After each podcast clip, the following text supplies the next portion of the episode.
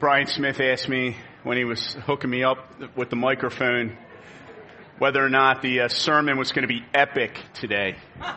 Since I shared the word epic about 50 million times last week in the sermon. What other word can you use to talk about the return of Jesus Christ than epic? Oh man, epic indeed.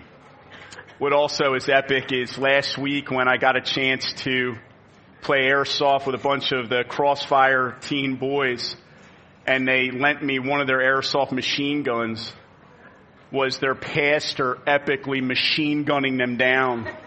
And uh, I took a few bullets myself.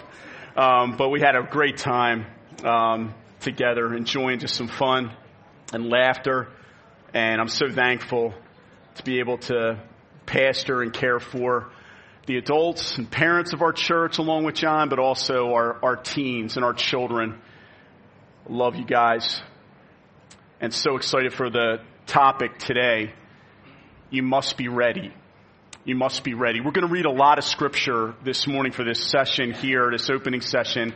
We're going to read um, Matthew 24, um, beginning in verse 32 all the way to 51. And then if you could kind of flip also and get your finger in 1 Thessalonians 4 and 5, we're going to read uh, a lengthy portion of 1 Thessalonians 2. So, Matthew chapter 24, verse 32. Would you read God's word together with me? From the fig tree, learn its lesson. As soon as its branch becomes tender and puts out its leaves, you know that summer is near. So also, when you see all these things, you know that He is near at the very gates. Truly I say to you, this generation will not pass away until all these things take place. Heaven and earth will pass away, but my words will not pass away. But concerning that day and hour, no one knows, not even the angels of heaven, nor the Son, but the Father only. For as were the days of Noah, so will be the coming of the Son of Man. For as in those days before the flood, they were eating and drinking, marrying and giving in marriage until the day when Noah entered the ark. And they were unaware until the flood came and swept them all away. So will be the coming of the Son of Man. Then two men will be in the field. One will be taken and the other and the one left. Two women will be grinding at the mill. One will be taken and one left. Therefore stay awake for you do not know on what day your Lord is coming. But know this, that if the master of the house had known in what part of the night the thief was coming, he would have stayed awake and would not have let his house be broken into. Therefore, you also must be ready, for the Son of Man is coming at an hour you do not expect. Who then is the faithful and wise servant whom his master has set over his household to give them their food at the proper time? Blessed is that servant whom his master will find so doing when he comes. Truly I say to you, he will set him over all his possessions. But if that wicked servant says to himself, my master is delayed and begins to beat his fellow servants and eats and drinks with drunkards, the master of that servant will come on a day when he does not expect him and in an hour he does not know and will cut him in pieces and put him with the hypocrites. In that place there will be weeping and gnashing of teeth. 1 Thessalonians chapter 4.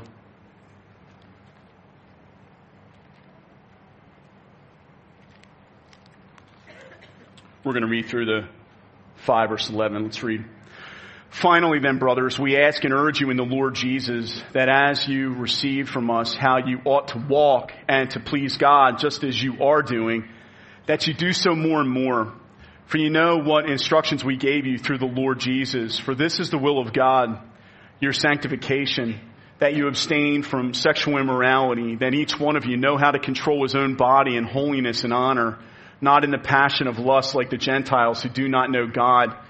That no one transgress and wrong his brother in this matter, because the Lord is an avenger in all these things. As we told you beforehand and solemnly warned you, for God has not called us for impurity, but in holiness. Therefore, whoever disregards this disregards not man but God who gives his Holy Spirit to you. Now, concerning brotherly love, we have no need for anyone to write to you, for you yourselves have been taught by God to love one another. For that indeed is what you are doing to all the brothers throughout Macedonia. But we urge you, brothers, to do this more and more, and to aspire to live quietly, and to mind your own affairs, and to work with your hands as we instructed you, so that you may walk properly before outsiders and be dependent on no one. But we do not want you to be uninformed, brothers, about those who are asleep, that you may not grieve as others do who have no hope. For since we believe that Jesus died and rose again, amen. Even so, through Jesus, God will bring with him those who have fallen asleep. For this we declare to you by a word from the Lord that we who are alive, who are left until the coming of the Lord, will not precede those who have fallen asleep. For the Lord himself will descend from heaven with a cry of command, with the voice of an archangel, and with the sound of the trumpet of God. And the dead in Christ will rise first. Then we who are alive, who are left, will be caught up together with them in the clouds to meet the Lord in the air. And so we will always be with the Lord. Therefore, encourage one another with these words. Now concerning the times and the seasons, brothers, you have no need to have anything written to you, for you yourselves are fully aware that the day of the Lord will come like a thief in the night. While people are saying there is peace and security, then sudden destruction will come upon them as labor pains come upon a pregnant woman and they will not escape. But you are not in darkness, brothers, for that day to surprise you like a thief. For you are all children of light, children of the day. We are not of the night or of the darkness. So then let us not sleep as others do, but let us keep awake and be sober. For those who sleep, sleep at night, and those who get drunk are drunk at night. But since we belong to the day, let us be sober, having put on the breastplate of faith and love, and for a helmet, the hope of salvation. For God has not destined us for wrath, but to obtain salvation through our Lord Jesus Christ, who died for us, so that whether we are awake or asleep, we might live with him. Therefore encourage one another and build one another up just as you are doing. You must be ready. Let's, let's pray together.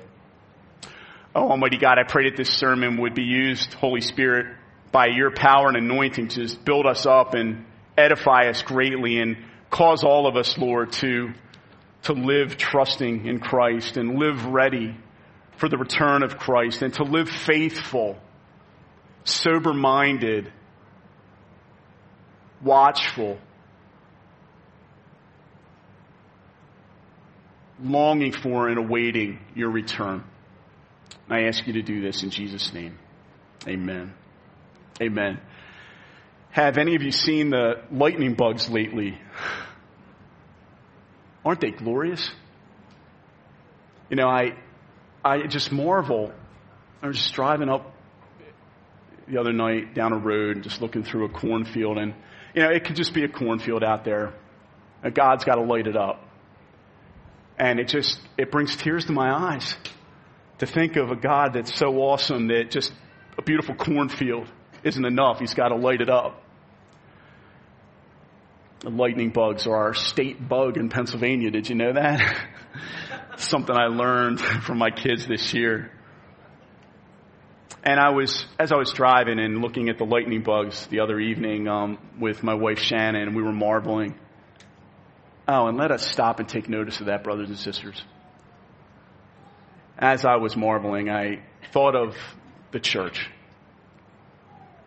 That God has made us like lightning bugs that as it grows darker, we are the light of the world, that we reflect the light of Jesus Christ and His glory into this dark world, even in these last days. And the, the difference and the effect is visible. It can be seen. And, and you know what? As the darkness grows darker into the late evening, the lightning bugs just shine all the brighter. And I was thinking about that and thinking about our just current spot here in our series in relation to the return, the glorious return of Jesus Christ. We're going to look at that a little bit more fully here today, but you know, it says in prophet Isaiah that the people living in darkness have seen a great light. That was prophesied about in relation to Jesus coming and his incarnation and the little baby and born in a manger shines so brightly, in his glory and the salvation he brought brought light into this dark world. It's so brilliant. It's like a spotlight that lights up. But as Christ has ascended and as we await his return, we've been told in the scriptures in Acts chapter 2 that these are the last days from the time of the ascension of Christ to the second coming of Christ. We are in the last days. Indeed, 1 John chapter 2 describes these days as the last hour. There's an urgency that we're called to live with as Christians and to carry a burden to shine for Jesus, as John Reyes so often says. And as the days go forward, we're told and admonished in the scriptures that the days are going to grow darker, that this world is going to grow darker as the end progresses to the very end. And there will be many, many antichrists leading up to the great antichrist as the scriptures point out. And the spirit of the antichrist is everywhere. And the darkness in the nations and the rejection of Jesus and the rejection of the gospel is going to deepen. However, take hope because in the midst of that growing darkness, as we've looked at in the context here in Matthew 24, the gospel is going to go forth to the nations. And we talked about this, that it's going to be like night lights being plugged in in every room of a darkening house. And, and, and in every room, even down into the very basement of the house, there's going to be night lights lighting up the way in this darkening world and this ever deepening darkness before the return of Jesus. And so we need to be aware and realistic about the reality of this present world and this present darkness as Ephesians 6 talks about. But we also need to take comfort and hope that as the darkness deepens, the light of Christ shining out from the people of Christ is going to shimmer in the night sky more brilliant and more beautiful than lightning bugs over a cornfield. And, you know, I was driving home the other night. I don't know if you've ever seen this, but sometimes in certain trees, and we saw this. Daniel, Daniel and Caitlin Crocker and I were driving home from, I was, um, I had the honor of mentoring them, getting them ready for going to Croatia this fall to go and serve as missionaries out from our church, which I'm so thankful for. There was a tree and apparently these lightning bugs all said, hey, let's gather together and congregate in this tree. And so I'm just driving down the street and all of a sudden Daniel's like, whoa, look at that. I had to hit my brakes and there was nobody around, so I backed up and there was this tree. Have you ever seen this?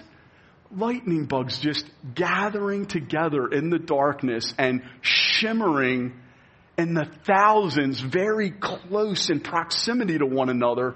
And it was glorious. You know what? That's like us, church. Gathering together in the assembly like we are today to hear the word of God and although there's so much about us, it still struggles with remaining indwelling sin, and there's so many areas where we all need to grow. God has changed us. He has saved us, and He's called us out of darkness into His great light. And you know what? There's so many things that we need to all grow in, but you know what? We do shine. You do shine, Christ community, and you shine more beautiful to Jesus than lightning bugs gathering together in a beautiful tree to shine in the darkness. But oh, I'm inspired, motivated by the lightning bugs, and I love watching Christians shine for Jesus. Love watching you, church, shine for Jesus. I hope these messages on the Olivet Discourse are inspiring all of us to run all the harder and cling all the closer to our precious Lord and Savior Jesus Christ who died for us, who rose again, who ascended who is currently seated on his throne, whom we await and who will return gloriously and triumphantly for the ultimate salvation of his church. He reigns, but his reign is going to become direct, immediate, uncontested, and universal. very soon at the second coming of Christ. That's the next event that we all look forward to and the final event when Christ returns and calls us home. Oh, what joy is going to fill our heart, those of us who are true believers. And so this morning, as we look at this Olivet discourse, Jesus, the week before he dies, prophesying to his disciples about what's going to happen to the temple in Jerusalem in 70 AD, and also prophesying to us, his church, about the distresses, the thlipsis, the, the tribulations that are going to last during the entire period of the last days until the second coming of Christ. Let us remember Jesus walking out of the east gate of Jerusalem right before he dies climbing up in the Mount of Olives and sitting there and overlooking the temple, prophesying that within this generation the temple is going to be destroyed. Judgment is going to come upon the nation of Israel and the city of Jerusalem will be absolutely destroyed. But God preserves his people.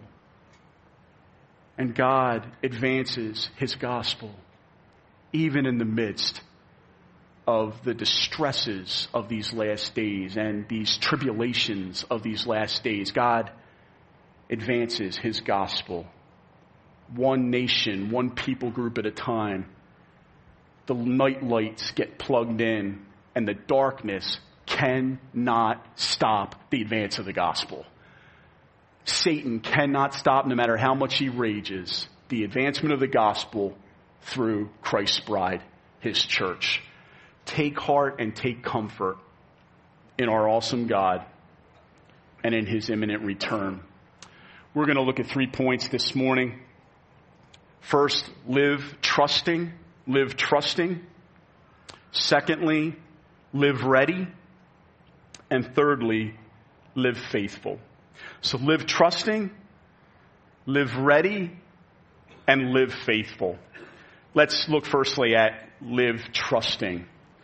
Look at uh, verse 32 and 33 here. You see the lesson of the fig tree. From the fig tree, learn its lesson. As soon as its branch becomes tender and puts out its leaves, you know that summer is near. So these these uh, distresses that Jesus is talking about in verses 4 through 26 are being talked about here. These, these uh, times that from the time he ascends all the way to 70 AD, he's, he's real prophesying and speaking here to his disciples in this immediate context. He's speaking to this generation that's alive at 30 AD all the way to 70 AD, this period here, and he's talking about, listen, these distresses are going to come upon, and you're going to see that as a branch becomes tender and puts out its leaves, you know that summer is near, and you know that the judgment that's going to come upon the nation of Israel, he's speaking to the disciples, and the, the temple's going to be destroyed, and the city's going to be leveled, and all the things we've talked about in the previous weeks that are going to happen in that immediate first generation in terms of the general distresses during the last days. They're going to come and pay attention to the fig tree, and when it becomes tender and puts out,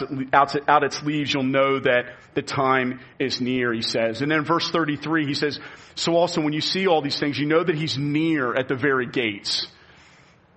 Christ is really calling his people to live with a sense of urgency and watchfulness for the times. And we need to be men and women who are alert. That's going to be a real theme throughout this sermon today. Look at verse 34. Truly I say to you, this generation will not pass away until all these things take place. So these general distresses and all the uh, distresses of people being lead, led astray and the love of many growing cold and wars and rumors of wars and nation rising up against nation and false Christs and false teachers, even as John was talking about during the pray for the nation slide. It's going to happen in this time period. There's going to be persecutions and Christians going to turn against even in one another in terms of the, the, the battle that's going to take place and false prophets are going to arise. Many are going to fall away and betray one another and hate one another and there's going to be individuals turning against one another and lawlessness is going to increase, verse 12. And all these things are going to happen in building up to the destruction of Jerusalem in 70 AD. And Jesus is saying, this generation is not going to pass away until all these things, these general distresses take place. Now, after the destruction of Jerusalem, they also continue to take place all the way until the second coming of Christ. But in 35, Jesus is saying here, heaven and earth will not pass away. Or heaven and earth will pass away, but my, my words will not pass away. There's a few things to learn here. The need for watchfulness, and it, it marks every generation of true believers. And from Jesus' ascension, the church has been experiencing the, the stresses of the last days. And the church experienced the distresses building up to the great distress of 70 AD, like we looked at over the last number of weeks, the temple and the fall of Jerusalem. There were Christians martyred and suffering abounded along with the advance of the gospel.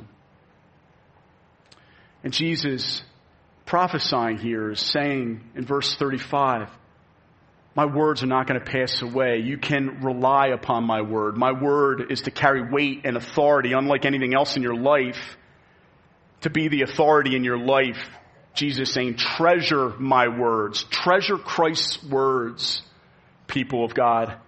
So excited. My wife Shannon was saying to me that there's in the neighborhood of 55 plus women coming to the Bible study this week. Ladies, your hunger for the Word of God, your desire to study it is just a real inspiration to me. And I, I just thank God for you. I, can we thank God for the godly women in our church? I just, I'm so grateful.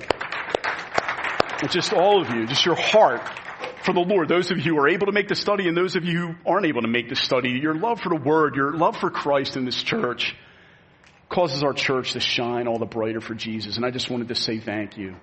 And we're to be built into the authority of the Word of God, the authority of Jesus' words. And Jesus is saying, you can count on my words that they'll be true. And here he's saying that my prophecy here that, that all this is going to happen in this generation can be counted on. His prophecy about the temple being destroyed happened, brothers and sisters, and therefore his prophecies about the return, his return at the very end, can also be counted on. For just as the temple was destroyed in 70 AD in Jerusalem level, and the nation of Israel had judgment brought upon it. Brothers and sisters, the judgment is going to come at the second coming of Christ, just as Jesus is talking about here as well. And we can count on it. There's a certainty. And we're meant to, to anchor our lives into the Word of God and to cling to the Word of God, to know it, to love it, John often talks about this, that we need to be good Bereans who study the scriptures and test even the teaching that comes forth to us from outside of the church, through media, and also inside the church. We want you always to test according to the Word of God, to know God's Word, to love it. Because Jesus' words are certain and can be counted on. The disciples at that time, in this current generation Jesus is speaking to, in this context, in these first verses here in this opening section, the disciples at that time and in that generation, from 30 AD to 70 AD, as well as the church today, awaiting the second coming of Christ, they all endure through these tribulations that Jesus is talking about. You see that the people of God aren't spared going through the thlipsis or the great distresses, the tribulations, the times of difficulty that come upon God's people. But we are looked out for and cared for greatly by our risen Savior and Lord. And even we see that care, that tender care of Jesus toward His people specifically, that when He actually prophesies about the destruction of Jerusalem and when the Roman legions come and start to surround the city, He tells them to flee, the Christians. He tells them to flee and many and if not all, the Christians escaped and fled to the mountains, just like Jesus prophesied they should do here. And in verse 19, if you look in Matthew 24, 19, Jesus actually says, And alas for women who are pregnant and for those who are nursing infants in those days. Pray that your flight may not be in winter or on a Sabbath. He's talking about the flight out around the surrounding Jerusalem area to flee into the mountains and to escape Christians who heed my words that are certain and valid and true.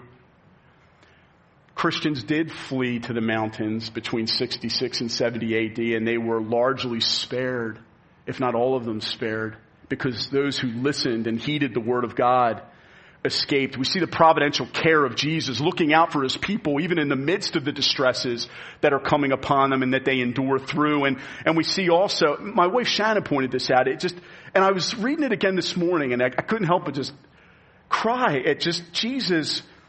He's concerned about pregnant women and those who are nursing infants. There's, there's, a, there's an attention to detail in his care for his people that is given here that I think God wants to anchor you into. And brothers and sisters, for all of us, as his people, be reminded we are looked out for and cared for so tenderly by our precious Savior during these times of great distress leading up to the second coming of Christ.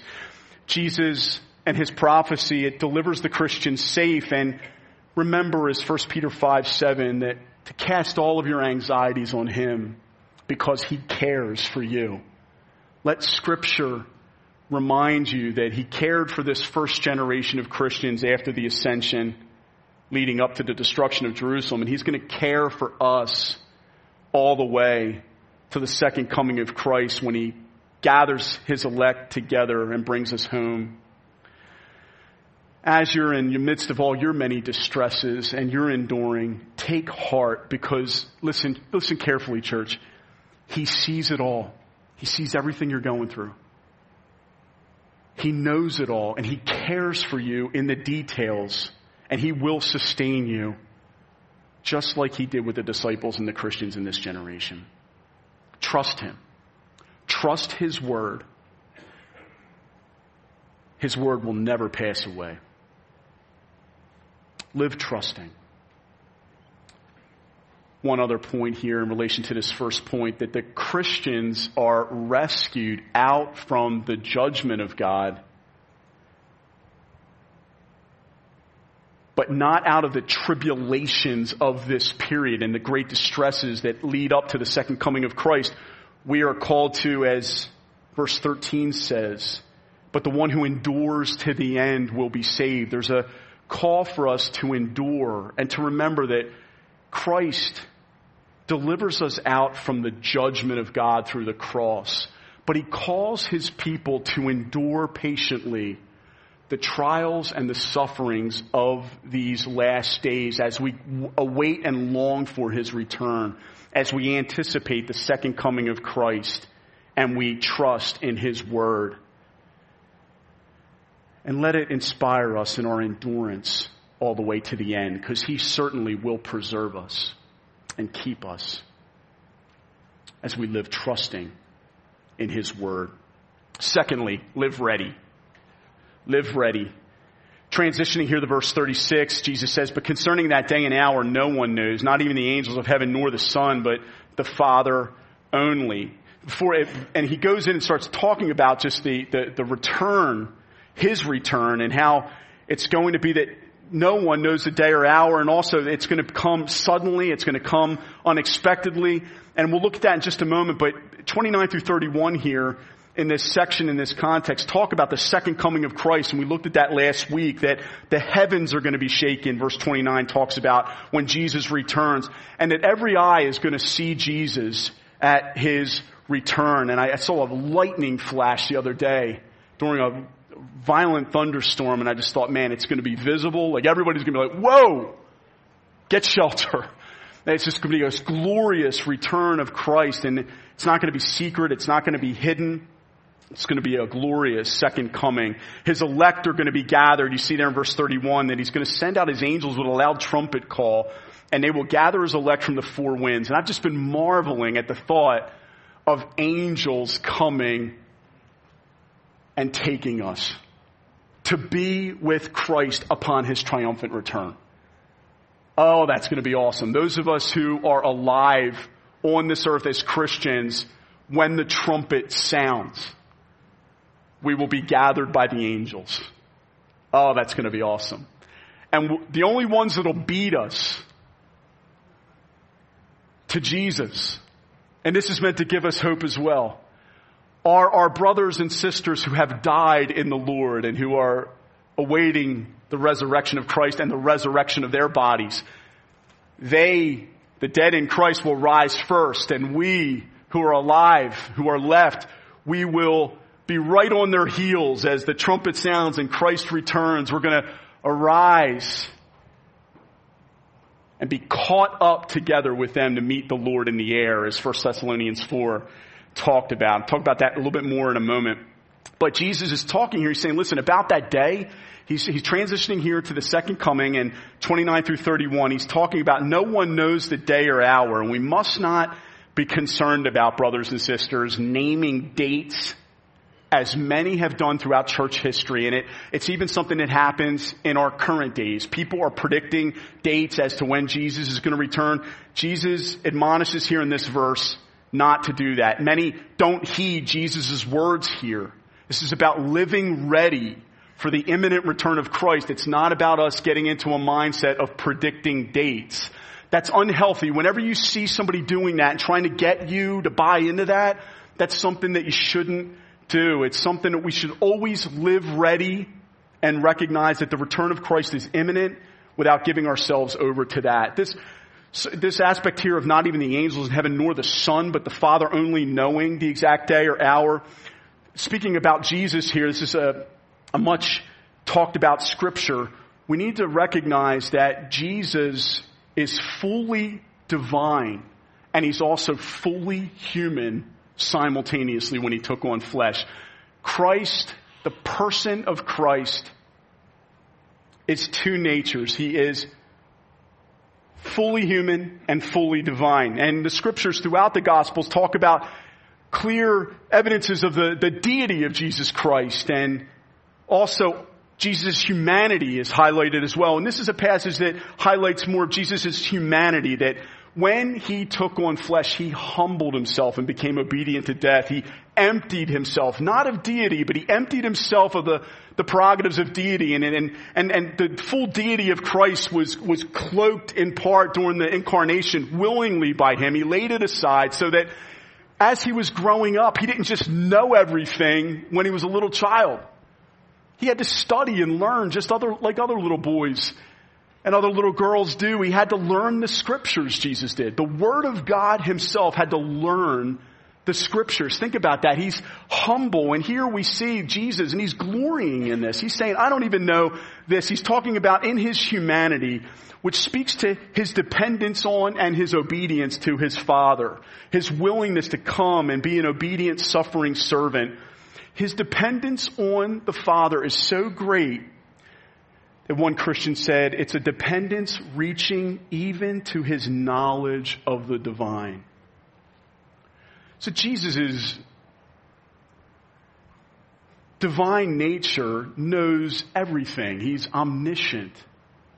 But Jesus' human nature, willingly because he humbled himself, expresses a dependence upon his Father reaching even to the knowledge of the divine. So Jesus is saying here to his disciples, not even the Son knows the day or the hour, but the Father only. And he revels in that. This doesn't in any way diminish the Son at all, but rather adds just luster to the glory of the person of Christ, fully human and fully divine. And let us worship him for Christ being two natures existing together in perfect hypostatic union as Christians talk about one person, two natures, the glory of our Jesus Christ. That description there, he's talking about, he transitions from talking about not speculating on times and dates, exact dates, because no one knows that date or hour. In 37 and 38, he transitions to the point here is live ready for as in those days before the flood, they were eating and drinking, marrying and giving in, giving in marriage until the day when Noah entered the ark, and they were unaware. See this, here's the emphasis. They were unaware until the flood came and swept them all away. So they're just living their normal lives and judgment comes and that's the parallel that Jesus is trying to make here. That everybody's going to be living their normal lives. And when I come back in great glory and judgment, it's going to be sudden and unexpected, like a thief in the night, he says later on in this section. And what's going to happen is look carefully at verse 40 and 41. Then two men will be in the field, one will be taken and one left. Two women will be grinding at the mill, one will be taken and one left. And he says, therefore stay awake, for you do not know on what day your Lord is coming. So there's a need for us, church, to stay awake, to stay vigilant, to stay watchful, to stay and live ready for the return of Christ. That that should mark us as Christians. We should be a people prepared, a people living ready and on alert for Jesus to come back at any time. Verse 43, but know this, that if the master of the house had known in what part of the night the thief was coming, you remember that language thief, it's picked up again in 1 Thessalonians 5 that we read a little bit earlier. Um, if we knew the thief was coming, he would have stayed awake and would not have let his house be broken into. Therefore, you also must be ready, for the Son of Man is coming at an hour you do not expect. When I was studying this passage, I couldn't help but remember, brothers and sisters. You remember last week we looked at 2 Peter chapter 3 verse 4? I'm just going to read that because it parallels this. Scoffers are going to come in the last days and make note of this. Scoffers are going to come and they're going to say, where is the promise of his coming? Where's the promise of Christ coming? And here's their logic. Listen carefully. For since the fathers fell asleep, all things are continuing as they were from the beginning of creation. Everything's just going like it always goes. People are marrying and given in marriage. Things are just flowing. You've got people going and conducting their business as usual. Two women grinding at the mill parallel to one another. You got two men in the field. All of that's going to be happening when Christ comes back and the trumpet sounds. Business as usual daily living, marrying and being given in marriage. It's going to happen and Christ is going to return like a thief in the night and we must be ready for it. We must live ready. This passage, I love this, these verses 40 and 41. I'm along with that passage in 1 Thessalonians 4. This is talking about when the church is going to be caught up together with the Lord to meet the Lord in the air. Only beaten to Jesus by the dead in Christ who have gone on before us. The cloud of witnesses that are uh, in the presence of Christ right now awaiting the trumpet themselves and, and, and cheering all of us on as we shine like lightning bugs in our generation. And oh, brothers and sisters, there's this, it's meant to give us great hope that those who have gone before us, who have loved Christ and who have died in the Lord, they're going to beat us there. It's meant to encourage you in the midst of grief.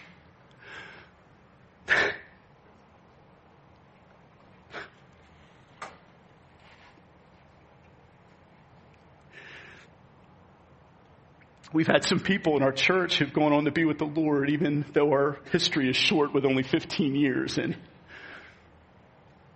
and in my contacts, in my, in my emails, I have a list for those who have made it to heaven, safely home through the years. The Lord will add to that list. But they're going to precede us and beat us to Jesus when he comes back and the trumpet sounds. The angels are going to come and lay hold of us to gather us together to be there to meet with them. And they're going to say, hey, we beat you. as Christ returns in great glory at the coming of the Son of Man in great glory and in great power on the clouds of heaven. Just as Jesus ascended in the cloud, the Shekinah glory of God, He's going to return with great glory. It's not going to be some secretive thing. It's going to be visible and it's going to be glorious. And brothers and sisters, it's important to note that scripture talking about being caught up together with the Lord in the air or, or popularly what's called the rapture. The, the word rapture isn't a word that's actually used anywhere in scripture to talk about that being caught up. But actually is a good word to use for it. In terms of being raptured or being caught up together to meet the Lord in the air, it's important to note that scripture accents that this isn't going to be with a mindset, we shouldn't think of being caught up or the rapture as sort of, sort of with this escapism mentality. This is going to be at the triumphant return of Christ and we're going out to meet the conquering king coming into the city. I said this last week, but I just got to read this to you because I think you're going to love this quote. John actually pointed it out to me this week and we were in our elders meeting and we both just, oh, we got fired up, didn't we, John? Thinking about this, listen to this carefully. 1 Thessalonians 4, 13 through 18. R.C. Sproul writes, this is Paul's teaching about what is popularly called the rapture. The rapture is the miraculous transportation of all living Christians to heaven at the return of Christ. Now there's a lot of misinformation about this event, but this passage gives us some definite truths about it. Paul made it clear that Jesus' return will not be secret, but will be visible. It will be bodily, a bodily return and it will be a triumphant return. For he will not come in lowliness and meekness as he did at his first advent, but he comes in power and glory at his second advent. The angels told the disciples, this same Jesus who was taken up from you into heaven will so come in like manner as you saw him go into heaven. And just as he left visibly on the Shekinah cloud, so he will come again visibly on this cloud of glory.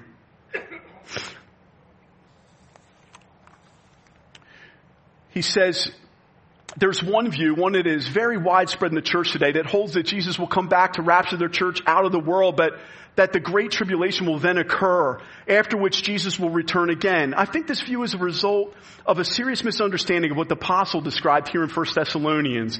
I once spoke with one of the leading representatives of this school of thought, a man who teaches the quote, pre-tribulation rapture. And I said to him, I do not know a single verse anywhere in the Bible that teaches a pre-tribulation rapture. Can you tell me where to find that? I'll never forget what he said to me, Sproul says. No, I can't. But that's what I was taught from the time I was a little child. And I told him, let's get our theology from the Bible rather than from Sunday school lessons we heard years and years ago let us look at the events Paul described, where first he noted the Lord himself will descend from heaven and the dead in Christ will rise first. And then we who are alive and remain shall be caught up together with them in the Lord's to meet the Lord in the air. The rapture. It's going to happen. Here we see that the purpose of the dead rising and our being caught up into the sky is not to go away, but to meet Jesus as he's returning. He will not be taking us out of the world to stay. He will be lifting us up to participate with him in his triumphal return. It's an important distinction looking at this. And I want to, want to just note here briefly that when Sproul was saying, let's not get our theology from, uh, from, let's get our theology from the Bible rather than Sunday school lessons we heard years and years ago, I, I would add this one thing when Sunday school lessons learned year and, years and years ago are sound and faithful to the Word of God, we cling to them even to our dying breath. But I think it's a good point that we all need to be men and women of the Word, and we need to make sure that every doctrine that we believe, we believe because we have been convinced from Scripture that these things are so. We can't cling to systems of thought or isms or this ism or that ism, schools of thought, rather than to the scriptures themselves. There's also very popular teachings about end times and eschatology. And actually, I praise God for where those teachings have, have caused curiosity and study of the word and where those teachings, even though where they might be a little off scripturally, have caused people to become born again and have been saved through the interest that was, was, was generated through reading resources like that. And we need to give thanks to God for that, celebrate that, and not look down on any area of teaching or school of thought that might not be perhaps as pure to scripture as a perspective that we have. We want to cling to the word of God and also be generous in our heart toward others who believe maybe even a little bit differently than us in relation to our eschatology. One thought here about this, listen carefully. Eschatology is not a primary doctrine. Eschatology or the doctrine of the end times, the doctrine of the second coming of Christ, it's not a primary doctrine. Christians can believe differently a little bit about the return of Christ and how it's exactly going to happen as Christians have done from the very beginning of the church and still fellowship together, unite together, celebrate Christ together, and because we're all awaiting the same one. It's Jesus coming back. The hows and whens and the particulars, there may be some points of disagreement that individuals have, and even individuals in this church have, and we want to let you know that where you are convinced from scripture that those things are the case, we celebrate that, applaud that. Let each one be convinced in his own mind according to the word of God. There's going to be differences. And where there's differences, not in particular to primary doctrines, like the doctrine of the deity of Jesus Christ. That's a primary doctrine. If somebody says Jesus isn't God, you cannot fellowship with them. They're not a believer. But if somebody believes that particulars about the end are going to come about maybe just a little bit differently than the way you believe, hey, it's all good. We celebrate Jesus and His return, and, but we, we continue to study the Word. We continue to be good workmen and workwomen of the Word, learning the God, learning the Word of God, clinging to Jesus' words, and seeking to be as pure in our doctrine, as sound in our doctrine as we possibly can be, while remaining humble as we do it. There's something about Christian doctrine when Christians study it that can tempt Christians to become arrogant about their views. I think let's not be like that, especially in relation to, we have to remember, what do we have that we haven't received? And if we did receive it, why do we boast as if we didn't? If we've come to maybe a little bit more of a fuller or more mature knowledge of the truth, we need to give thanks to God and God alone for giving that to us. And we also need to recognize that there's areas of our theology that we have off. There's areas where it, one of the things we do as a church is we look at the church and the Word of God, and we are always, as the church, the Reformer said, ever being reformed according to the Word of God. We study the Word, and through the years, our doctrine will become more and more pure as we study the Word of God, cling to the Word of God. And that's true about eschatology as it is in every area of study. And so I want to say this though, that just because eschatology isn't a primary doctrine, and so we don't need to divide over it if there's some differences, just because it's pri- it isn't primary doesn't mean that it's not important. Eschatology is an important doctrine. I remember years ago we used to say, hey, you know, I'm a, I'm a, I'm a pan millennialist. It's all going to pan out in the end anyway, and so I'm not even going to worry about it or think about it or have any view about the end.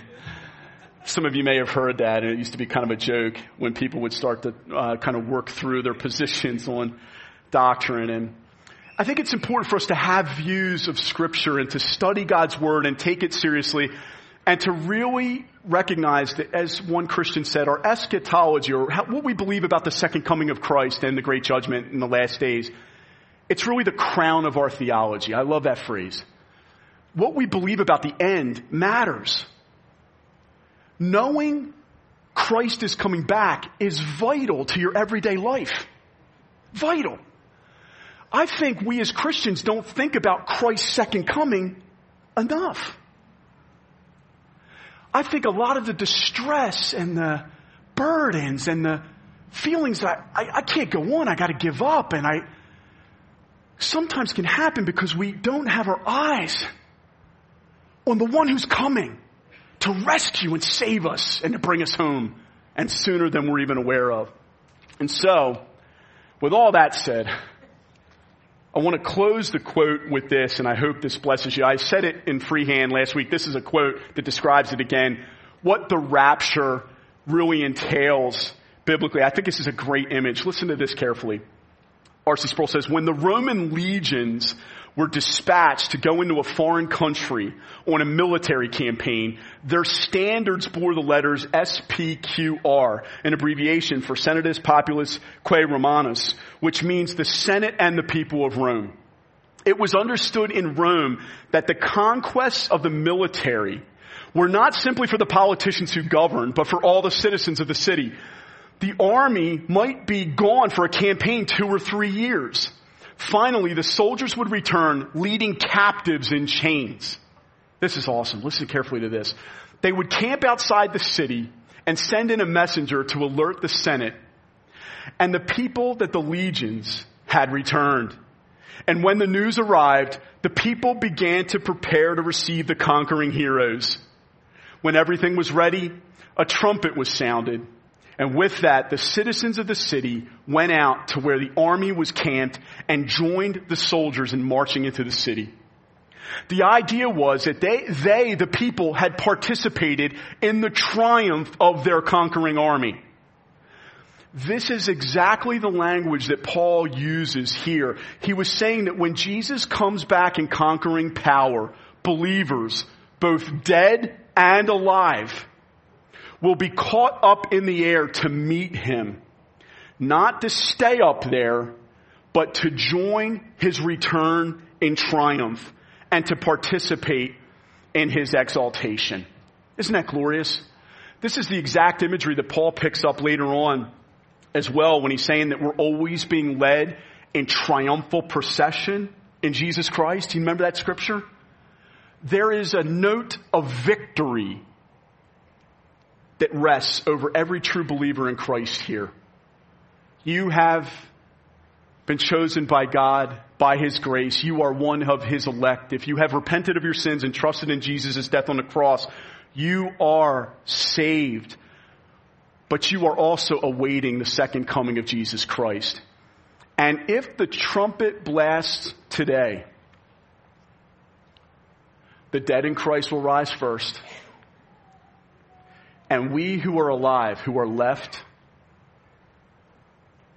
a great separation will take place from us with unbelievers. A person who is a Christian and a person who is an unbeliever will be standing side by side and a Christian will be caught up. A Christian will be raptured and an unbeliever will be left. I think this is the image that's talked about here in the context. The angels come and gather the elect from the four winds at the great trumpet. And the nations, those who have rejected Christ, as 29, 30, and 31 say, what did we look at last week? What is their reaction? They mourn. They wail, Revelation 1 says. But for us, oh, brothers and sisters, it's the sum of all of our hopes. It's everything we're clinging to. Christ is going to come. Do you realize this?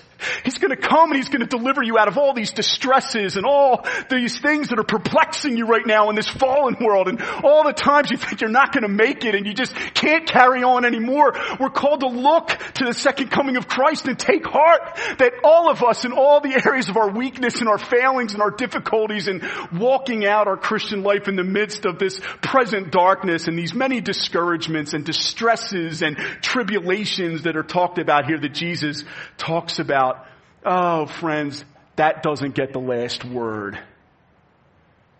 You know what gets the last word?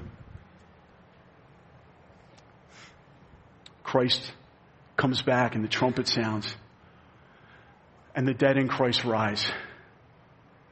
And those of us who are here alive when it happens, we are caught up. We are raptured, you could say. We're, but we are caught up. I like that biblical phrase. We're caught up together to meet the Lord in the air as Jesus is coming back into Jerusalem to bring judgment on the nations, to bring justice on all those who were anti Christ and rejected him.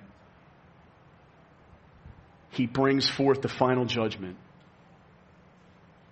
And so we will be with the Lord forever. This is meant to function in your everyday life and mine. Right now, I, like you, I'm plagued with so many different temptations in this fallen world. I read that last section there about as we're awaiting the coming of Christ, let us be ready and waiting. Let us be uh, like the faithful servant, the last point. Live faithful. And let's not live as the hypocrites do who will be judged on that day. I look and I see, oh God, my heart is so prone to wander so often. I still see the, the desire for the world, the lust of the flesh and the pride of life. I see it and I see the beckoning and the temptation. The second coming of Christ in this passage, the great judgment that comes upon hypocrites, but also, do you know the great reward? Look at the great reward Verse 47, truly I say to you, he will set him over all his possessions. The reward of the faithful who by God's grace were preserved and endured to the end is going to be so great throughout eternity in heaven. It's not worth getting drunk here. Hold on. Don't give yourself over to sin. Young men and young women going off to college, when everybody else is going out and getting drunk, you stay behind and you don't participate in that. If you do go to a party, you go and you win people to Christ when you go. But you don't participate with that party spirit, drunkenness, you don't live in sin, in other words, as a Christian. You remain by God's grace faithful even as you have temptations pressing in on you because Jesus is coming back. This is meant to function in your everyday life. It's meant to fuel your passion for holiness that Jesus is coming back because you want to be faithful. You want to be ready. You know what it also functions with? Those of you who are weary right now and feel like you can barely go on, because life in this fallen world has been so hard on you?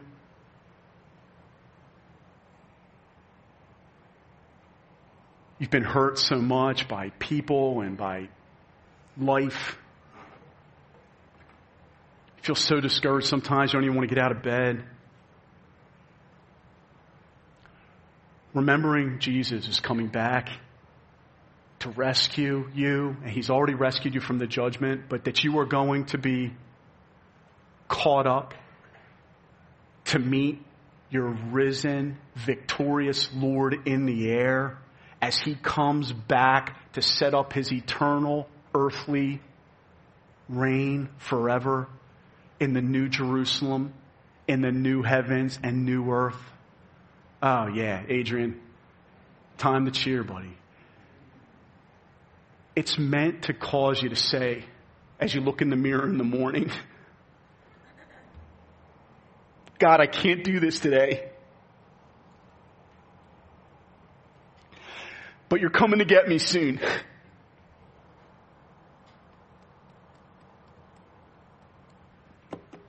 Help me, Holy Spirit. Fill me with your power today to continue to endure in these distresses. Help me to shine my little lightning bug light that seems so small, just my own little light. But together with my brothers and sisters in Christ's community, along with my brothers and sisters, the elect of the nations all the way around, oh, we shimmer in the darkness. And we shine brightly for Christ with our troubled lives. It's meant to cause you, my friend, to hang in there. Don't give up. Don't give yourself over to despair. Because the Lord has you. And He is never going to let go.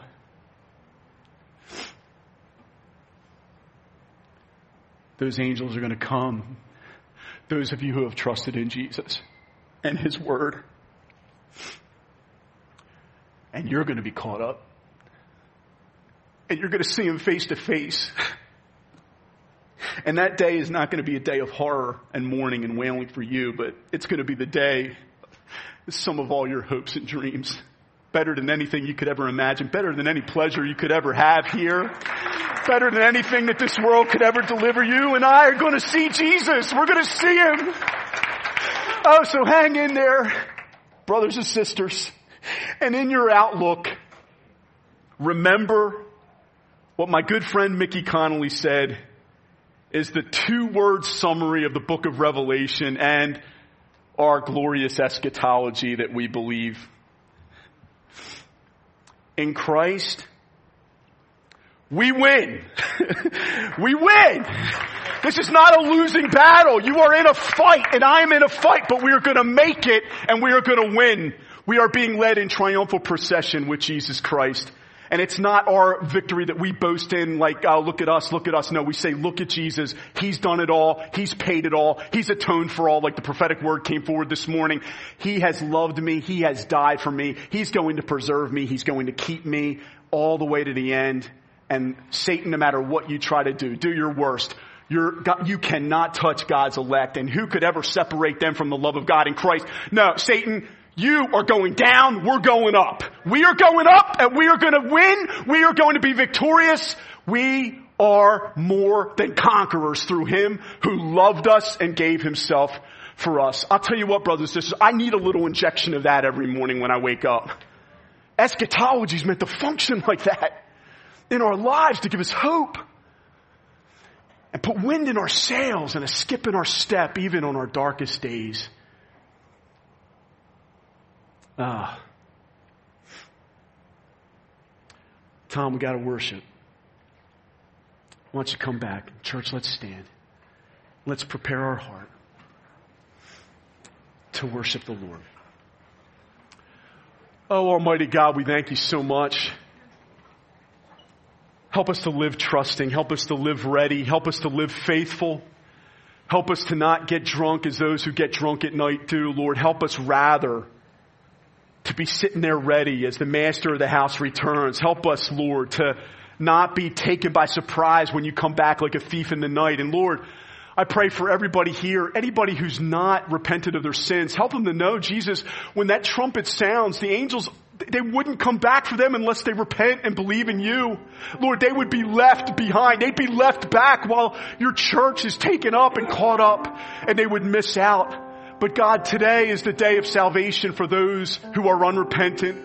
Help them to trust Jesus in you and in your finished work on the cross while there's still time. And Almighty God, for us, your people, help us to look to you right now this morning and remember that just as surely as you came and as surely as you rose from the dead and ascended, just as surely, Jesus, you are going to return and we await the glorious return of our precious Lord and Savior Jesus Christ. And Almighty God, we thank you so much that we have this glorious return to look forward to. Help us to hold fast to your truth and to your words. Help us to cling to you with all that's in us so that we would be faithful. Help us to be ready and help us right now to live trusting in you and in your finished work on the cross. We can't wait to see you, Jesus, face to face when you return. Thank you that we get to participate in the glorious victory of your glorious return and see it with our own eyes. We cannot wait, God, for that day. And it's coming quicker than we think. Let us worship the Lord, church. Amen.